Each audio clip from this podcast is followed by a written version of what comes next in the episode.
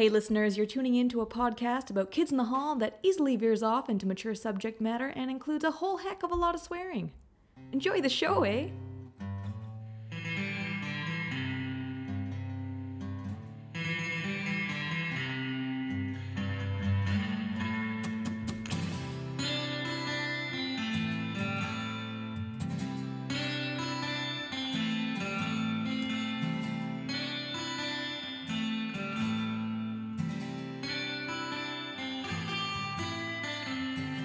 Welcome to Kith and Tell, a sketch comedy routine with no beginning, no ending, stretching on into infinity. We'll be reviewing each episode with witty banter and unmissable segments like, why did they phone this episode in so much? I'm Trevor Record in Vancouver, Canada, and I'm joined by Kalina McCordoff in London, England.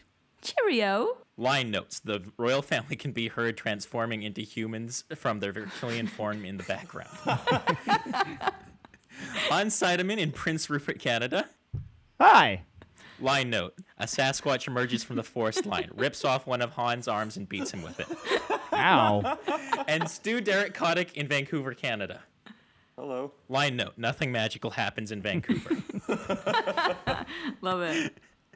So we'll be reviewing episode 17 of season 1, which aired on April 24th, 1990. Let's kick this off with our sketch rundown.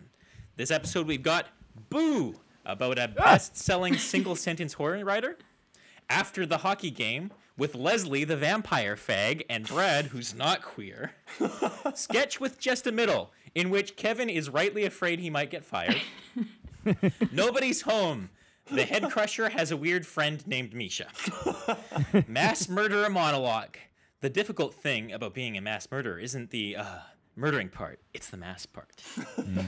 Depressed vaudevillians, in which the only thing that's really depressing is how long the episode. How long the segment goes on for. Mr. K. Oh, Mr. B. Oh, Mr. K. We got a story. And the Darcy Pinnell show, fashion to punish ugly women. So let's start this off with Kids Say the Darndest Things, where we all prove how cool we are by trying to do our best Bruce McCulloch or Kevin McDonald impression. Kalina, do you want to start us off? Nobody home. There's nobody home. So, I mean, obviously, we all know crushing our head guy, but I totally forgot where this came from. And my dad used to say it, still says this all the fucking time. And I think he may have even taught his parrot to say it. So this is just another McCordoff family legacy from Kids in the Hall. That's delightful anecdote, Kalina. Yeah. This, as far as quotes were concerned, this felt like a weak episode for me. My notes don't really have practically any lines noted, although the After the Hockey Game sketch did have a few good ones, and I think my favorite from that one is when Mark is describing an encounter with Vlad the Impaler by saying, "You run, stumbling, fearful, the brambles catching on your white, loose-fitting peasant blouse, your underwear caught around your ankles. You stumble into a clearing. Haven't I been here before? I'm lost." And Mark's delivery at the end of that line just kills it. You know, that's just a movie, eh? I loved the Scott Thompson casual rural Canadian guy where they're just like, oh, do you want to fit into something more comfortable? Oh, I'm casual, right? Like, just his, like, foobar little mannerisms were fantastic. Or they're like, do you mind if I swoop? Hey, it's your place. Just not picking up on what's going on for so long just into the sketch either. Such a dum-dum. I liked that, and I actually really liked some parts of the Dave Foley, what is it, Christian Renard? The fake Frenchman at the end. Where he was that was good. Yeah. He was like, I think ugly women are abomination. Like, Dave Foley does the Québécois accent character pretty well, and I always like when he brings that up. You know, this was a pretty good David Foley episode, I've got to say. And, I think he's got a lot of kind of good lines in the mass murderer thing, too. That may be, like, David Foley's best solo sketch, even. And he has this one line I really like where it's like what happened the other day. I had just finished ending a life in a senseless act of violence when I ran into this old friend of mine from high school, and he says, "Hey, what you been doing?" And I think to myself, what have I been doing? What am I doing with my life? Where is this leading? Am I going to be doing this at 50? Who am I doing this for? Is it for myself or the press? And that you know, with that note, let's move on to one of our less featured segments that we call Typically Canadian, because this episode seemed really Canadian to me. Anything from the polite mass murder that we just mentioned, to the bad talk show, to the dumb hockey fan getting picked up with free Leaf tickets. What made you think of maple syrup and the Queen in this episode? Hans, you want to start us off? Other than that, it was just kind of generally a subpar episode for comedy, which seems very Canadian.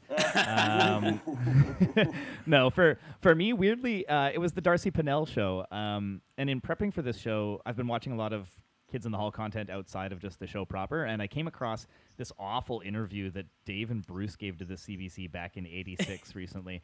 And the Darcy Pinnell show really reminded me of it, in that there were bad questions, poorly answered, to basically no studio audience, or rather one audience member who was only there to escape the rain.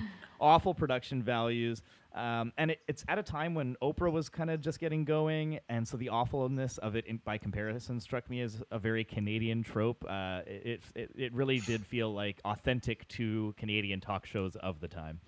I mean, there's something obviously Canadian about Scott's beer-swilling redneck who comes to Toronto and, like, keeps getting picked up by gay men. Like, this is what happens, right? But, I mean, as for the mass murdering thing, it just generally speaks to people who think their job is going to be a lot more glamorous than it is. Being an adult is hard, even when you're a murderer, and it's dressed up in nice Canadian maple dressing. I feel like we do have the "is this going to be what I'm doing at 50 conversation a lot. Just most of us aren't mass murderers. We haven't gone pro yet. Yeah. Yeah, the Darcy Pinnell show was probably the most Canadian thing for me. It was weird because I didn't recognize it as anything in particular. Like, I didn't see this and immediately have memories of something or other beyond sort of like a just sort of general feeling of shitty Canadian content. Like, I looked at it and I was like, it feels nebulous but familiar. I'm sure it's referring to something that I don't understand, and I 100% am willing to believe that that is a trope that just isn't around anymore. Mm-hmm. Do any of you guys remember there was a late night talk show on Comedy Network in Canada back in the late 90s, early 2000s, and it was just really bad and, like, not funny at all. It was with this guy who was kind of vaguely balding and sort of overweight, and he was ostensibly the comedic lead and, like, the interviewer and stuff, and they would just always get bad, like, C or D-list Canadian guests and do these, like, bits that were never funny. It was like the Mike something show or something like that. Anyways, do any of you guys remember that? No? Sorry, no. I'm but sorry, I don't. To believe it. It was awful. And this Darcy Pinnell show really reminded me of just a daytime version of that. Okay, so I want to cut this episode a little bit short because I think we're getting the sense that not everyone loved this one. But before we go, let's still pick out what our standout sketch and worst sketch was. So for myself, there were a lot of contenders for worst in this episode, but I think sketch with a middle is the worst in my mind, with, like, 0 stars or 0.5 stars, where it was just, like, so bad and phoned in that I really just can't stand it at all. Like, it's just, it makes me upset just thinking about how half-assed it was. And it's like, why did they even bother with it, you know? Yeah, that one's pretty bad. It's definitely bad. I had it as in the running for the bottom one, but in terms of positive standout sketches, hockey game after the hockey game makes a lot of people's best list, I feel like, and rightfully so. But I'm going to give the best one in this to the mass murder monologue, and mostly because it's such a good Dave bit that plays perfectly into his style of delivery. And most importantly, this is very important, it ends where it should. Yeah. Any longer or shorter, it would have fallen flat, I'm sure. And so often these Dave bits, they go on too long, and they run the joke dry. But this one took it exactly as far as it needed to. Dave nailed it, so way to go, Dave. Good Dave sketch. But then, on the standout for the worst reasons, for me, it's Depressed Vaudevillians. Sketch with only a middle is bad. But Depressed Vaudevillians was just awful to the point of I don't even bother. No, you have to, because I really, really liked it. I don't think there were any jokes in the Depressed Vaudevillians. What? Like, it's just like, I'm sleeping with your wife, and then they start singing again. I'm like, that's not really... I'm sleeping with your wife was the best part of that sketch, and it was still bad. Like, there was no...